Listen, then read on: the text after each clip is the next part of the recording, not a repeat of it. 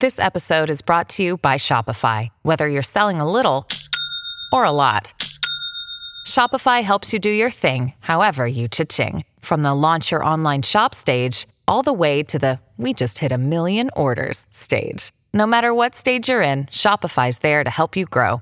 Sign up for a $1 per month trial period at shopify.com slash special offer, all lowercase.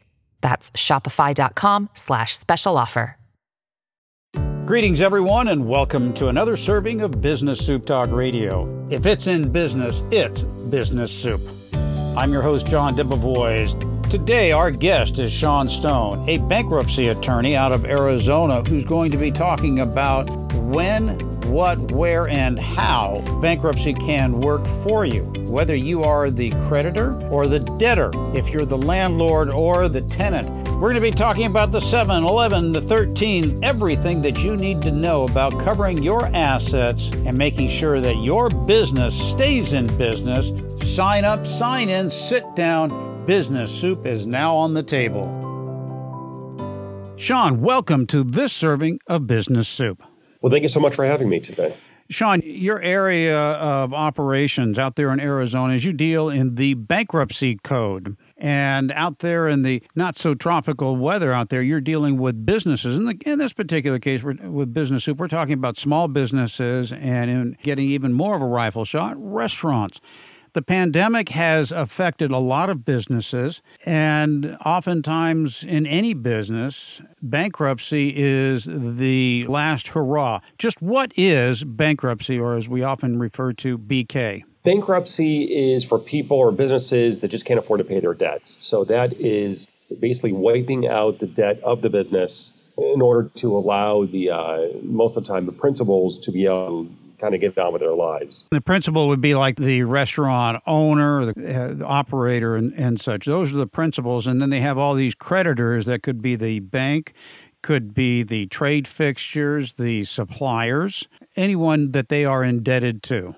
That's correct. In the context of a small business, is that most of the time it's the owners of the businesses that are the ones who have the personal guarantees. So it's not just a matter of what's going to happen with the business. Is it going to stay open? Is it going to close? But you also have to look at the personal guarantees of the owners and what kind of obligation are they going to have to these creditors if the business doesn't survive. So often in small business, you have a, as you said, the personal line of credit where you are personally guaranteeing the debt that your business is obligated to. And oftentimes that includes a HELOC or a home equity line of credit. So if I go into bankruptcy for the business, it's quite possible that I'll have to drag myself or my family into it as well on the personal side. That's right. Yeah. Just because the business files a bankruptcy and the business ceases to operate, um, it does not mean that the creditors that the business owes money to uh, won't go after the owner who's the one that guaranteed that loan or the, the lease or the equipment, things like that. Well, that can also happen in a divorce where they will come after the spouse for the joint uh, credit that has gone on. But that's a different subject on the personal side of it. There seems to be quite a menu in the bankruptcy code. We have the most popular is the 7 Eleven and the 13. Sounds like I'm in a convenience store ordering up number 13 up on the shelf there. What is the difference and how would a business apply and how would these different code numbers apply to business? Well, throughout the country, by a landslide, Chapter 7 bankruptcy is the most popular. The Chapter 7 bankruptcy is a liquidation style bankruptcy. Uh, most states will look at state law to determine what you can keep in a bankruptcy. Those are called exemptions. For example, I'm in Arizona, so in Arizona, you can have an exemption of up to $6,000 equity in a vehicle, or you can have equity of up to $150,000 in uh, equity in your house. That means we take the value of whatever the collateral is, the house, the car, and then you subtract out the loan, and then whatever's left over, that's the equity. So anything that's not protected with the exemption can be lost. Now, that's in a personal bankruptcy. In a business bankruptcy, businesses are not afforded the benefit of exemptions.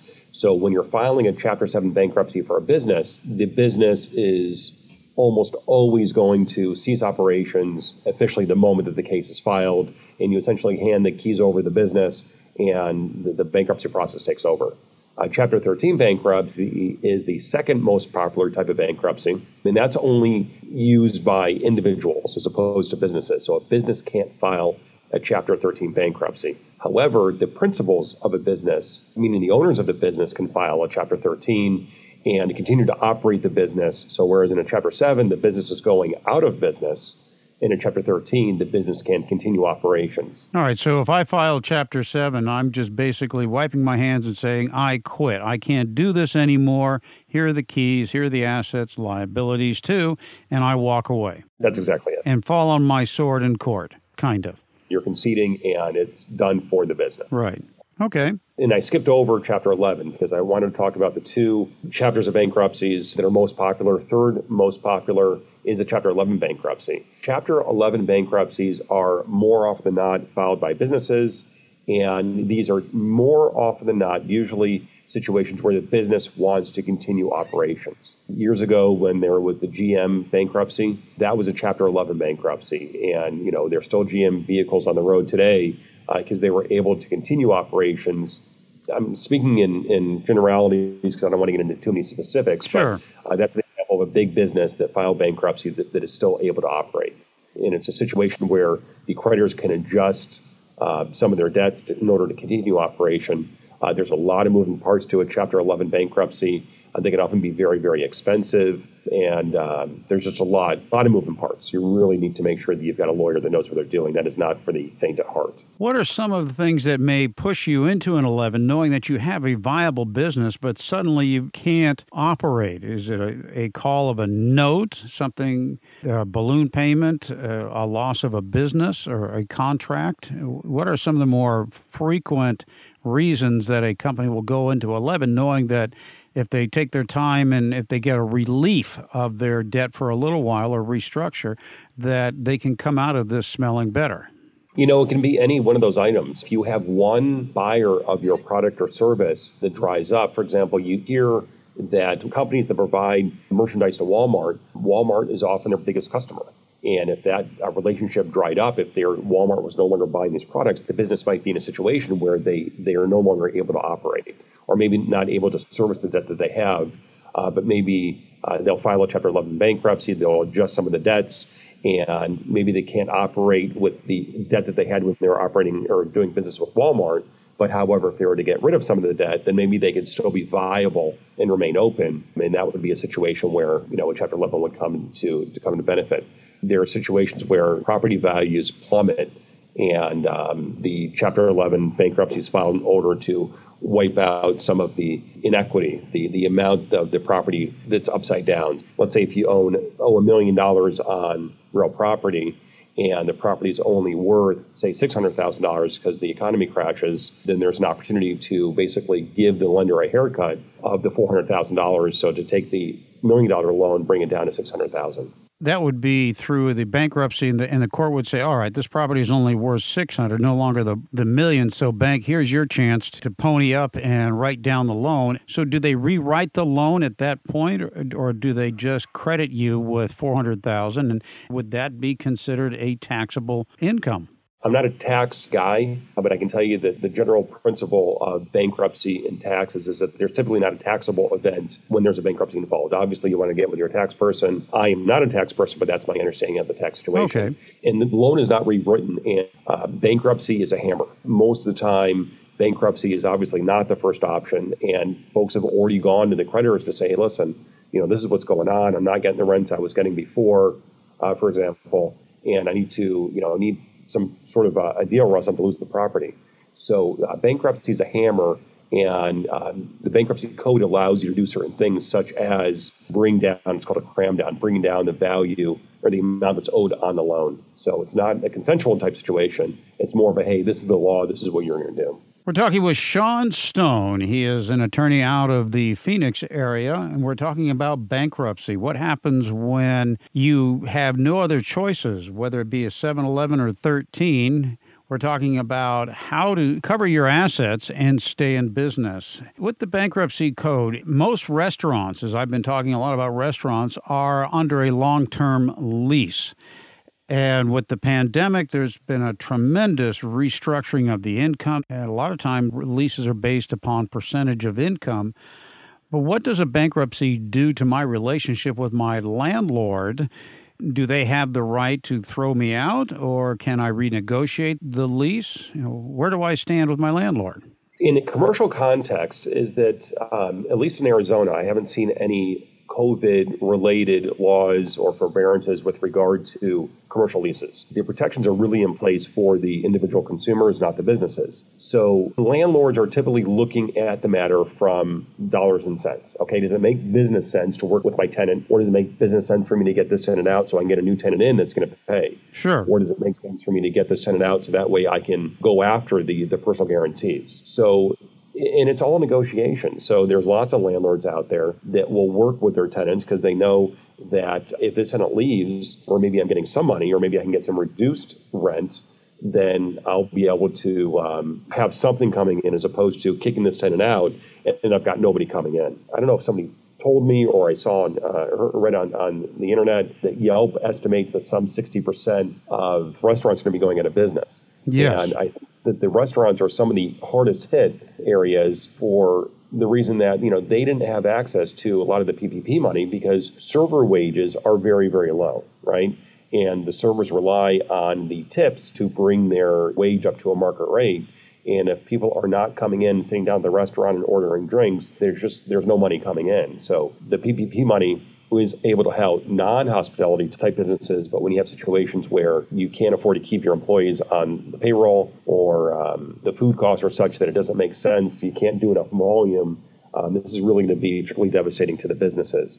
And that's another story that we've covered on who actually got the PPP and unintended consequences of the acts of Congress. Right. That's another story. As to other things that are covered, can I renegotiate my lease if I go into a reorganization? Can I, I tell my landlord, hey, you know what? I'm not getting the business that I had. It's not worth it. Can I force the court and the court's hammer to come down on my landlord? In the context of the Chapter 11 bankruptcy, you're going to want to try to negotiate with the landlord if you want to stay open. Okay, because ultimately, if you're not living up to the terms of the contract, then um, more often than not, if they if the landlord wanted to, they can get you out. Now there might be some contractual limitations, but everything's on the table as far as okay. negotiation goes. And in lots of Chapter 11 cases, you'll have what we call prepackaged bankruptcy where the debtor, even before, or the would be debtor, the business, that before they file bankruptcy, they go to all their creditors and say, listen, landlord, supplier, you know, all the vendors and say, I'm going into a bankruptcy. Let's work out some terms that are going to be amenable to the vendor, to the creditor, so that way we can get terms. We're, we're both unhappy. I'm paying you something and, and I can continue to buy from you and operate my business. And so you can go into the bankruptcy with a prepackaged, everybody knows what the rules are, there's no surprises. And uh, those are the cleanest type bankruptcies. They're not always uh, the easiest to do. They don't always happen, but that is not uncommon in the context of a Chapter 11. Everybody already lined up, and everybody already know what the game rules are going to be even before the bankruptcy gets filed. In most trade fixtures, anything that isn't attached to the ground is considered a trade fixture in just the cursory real estate law, such as the kitchen in a restaurant. Those are trade fixtures, and they are so often financed, and that financing is usually through a third-party finance company, through a banking organization can I force the non collection or repossession of my trade fixtures by going into bankruptcy and force my hand on my creditors that are financing or carrying the paper on my trade fixtures? One of the fundamentals of bankruptcy is that it stops all collection activities the moment the case is filed. So, the moment the bankruptcy case gets filed, the automatic bankruptcy stay kicks in. And what the automatic bankruptcy says in a nutshell is that no creditor can act in furtherance of collection of a debt. So that means repossessing or taking back property, collection calls, collection letters, any of these types of things. And so the moment the bankruptcy gets filed, you notify the creditors and they have to cease those collection activities. Landlord can't lock you out and these types of things. So, so it stops all collection efforts the moment the case gets filed. What about wages and retirement plans, such as 401ks that I'd be funding my employees? And let's say I bounced a check or there's wages from the last paycheck that or the pay period. What happens with those debts? The principal, the owner of the business, they're ultimately responsible for the wages of their employees that don't pay.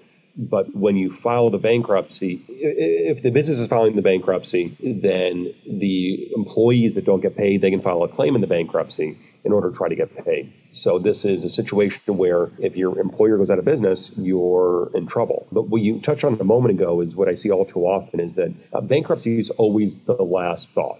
Right? right? You always try a million other things. And whether it be in a business context or an individual context, I see all too often you have owners and, and individuals of the businesses that liquidate their retirement to stay afloat. Okay or throw good money after bad, or go and get crazy high interest rate loans through these online lenders. Or they start factoring their receivables as well. And they have daily withdrawals. Uh, what they mean is, is that the, they get a loan, the business gets a loan, and it's also personally guaranteed by the, the owner, and they get these high interest rate loans and basically the lender has a security interest in any money that comes in. And uh, they often have daily withdrawals. Interest rates are over the top. And there's no way that the business is going to be able to repay these loans.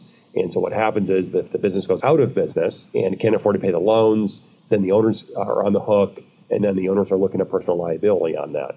So one of the struggles i have as a bankruptcy lawyer is that i can't get to folks early enough in the process to say hey listen if you're tapping into your retirement, things are not going well. You need to have a, a, long look at the situation. Does it make sense to jump ship now, knowing that statistically these are the way things are going to go? Same thing with the high interest rate loans, the business loans, uh, the business funding loans. It's kind of like those payday advance loans that are. Uh, it, that's exactly it. So, and that's part of the five points to bankruptcy. If you don't know them, you'll get there quicker. And one of them is doing the irreversible type loans that are over the top, as my guest Sean Stone, who works in the bankruptcy uh, arena of law, is providing us. If you'd like the uh, five steps to bankruptcy, if you don't know them, you'll get there quicker. Well, just go to bizsoup.com and, and ask for them. They are free. Just sign up. So you were talking about you go back and you start borrowing against your retirement plan. Of course, you take the money out, you get taxed on that, or if, if you cash out. But if you borrow it and don't pay it back, then you're still paying back your retirement plan. What about your employees? If you've been paying into their 401k under a contract, what about that contract with them if you're donating to their retirement?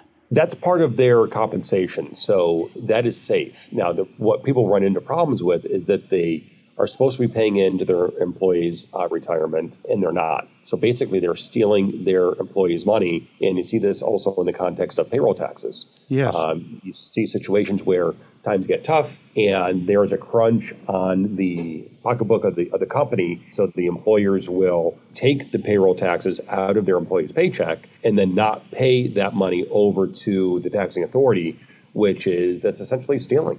Okay, it's a big, big deal. Don't do that. and be, even before that happens, and if you're tempted, you got to have a good hard look at your business and say, listen, does it make sense for me to continue operation? if I can't afford to pay the payroll taxes that I'm taking from my employees, because that's not your money. That's your employees' money that you are to send over to the taxing authorities. Of course, the employee can then file a claim with the labor board and say, I haven't been paid. And there's nothing worse than going to war with a government agency with unlimited resources. Or a former employee that you owe money to. Yes. It's a recipe for disaster for sure how has the CCP, which or whatever acronym or you want a flavor you want to put on the pandemic, how has that affected the filings, or do you see a lull before a big storm of filings because businesses such as the restaurant industry hasn't been able to keep the doors open and pay their employees and just keep going? Do you see a you see an upsurge or a potential upsurge in the filings? As of right now, I think people just don't know what to do. And if people don't know what to do, whether it be in business context or individuals, uh, they do nothing. So right now, things are relatively slow compared to things last year. But I think we're just absolutely without a doubt, I think it's coming. I thought it would already be here, the tidal wave of bankruptcy filings. But there's talk of more money coming out as far as stimulus money. Who knows, there might be more government assistance towards businesses. So while there's uncertainty as to what's coming and what's available, I'm not seeing a lot of bankruptcy happening. Uh, but the writing's on the wall. I've talked to a lot of people that are in the early stages of trying to figure out what to do.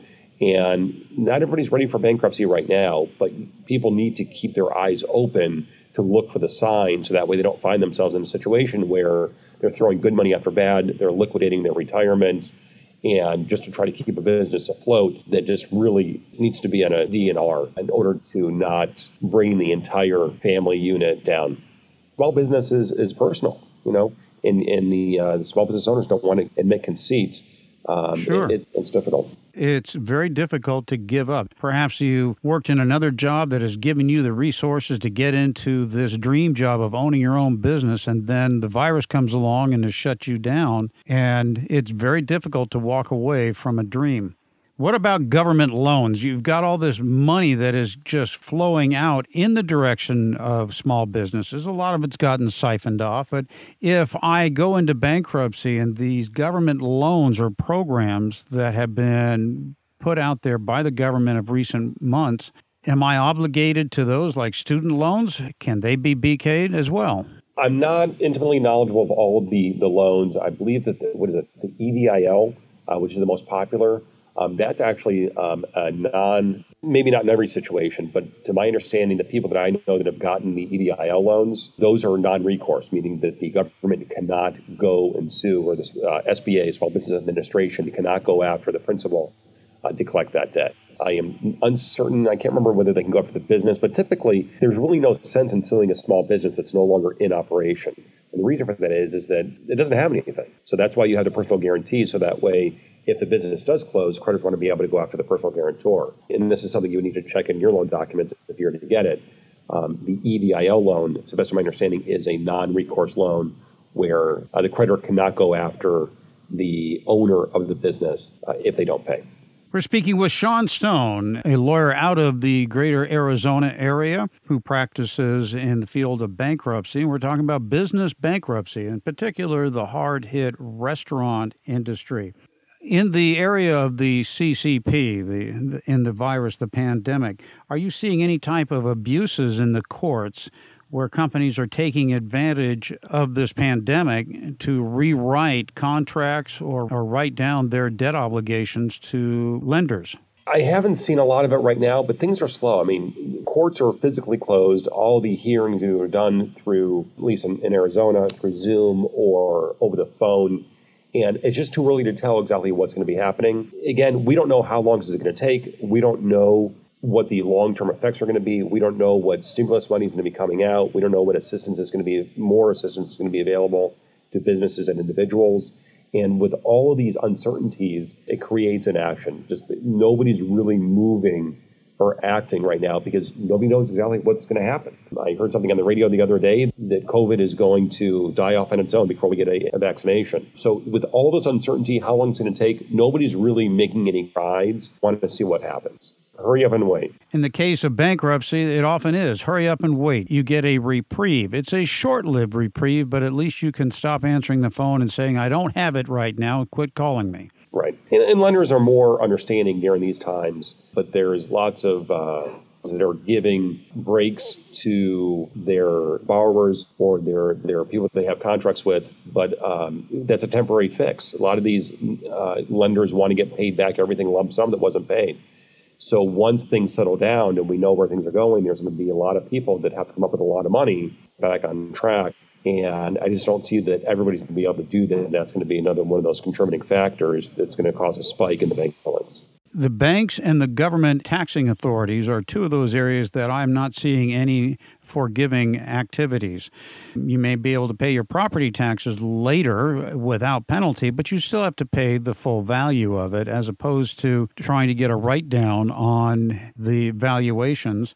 And the banks are saying, well, we feel your pain. What I'm seeing is that either they're going to come up with, all right, you can pay off your back debt in 90 days, or we'll just put it on the back end along with interest and you can continue to pay. Both those entities are seemingly getting all of the money regardless of the business conditions. That's my understanding of where things are going as well. Is that, yeah. is that within the context of businesses, um, it, it's and, and individuals, you've got to pay the money. You're not getting anything for free. Maybe the stimulus money for free, but as far as your loans and your contracts, it, it's going to get paid. They're not saying, oh, you know, don't worry about it. Yeah, um, it's just not happening. Sean, I can't thank you enough for enlightening us into the world of bankruptcy. It is the last call when it comes to your business efforts it's a respite. If you want to walk away from it, just throw the keys to the wind and let them take it. Well, that's one way to do it, but we recommend that you work with your creditors, as our guest Sean Stone from Stone Law in Arizona is recommending. Work with your creditors, and if that doesn't help, well, then the government has an entity known as the bankruptcy court to give you a respite for a while and restructure. And if you'd like the five steps to bankruptcy, if you don't know them, you'll get there quicker.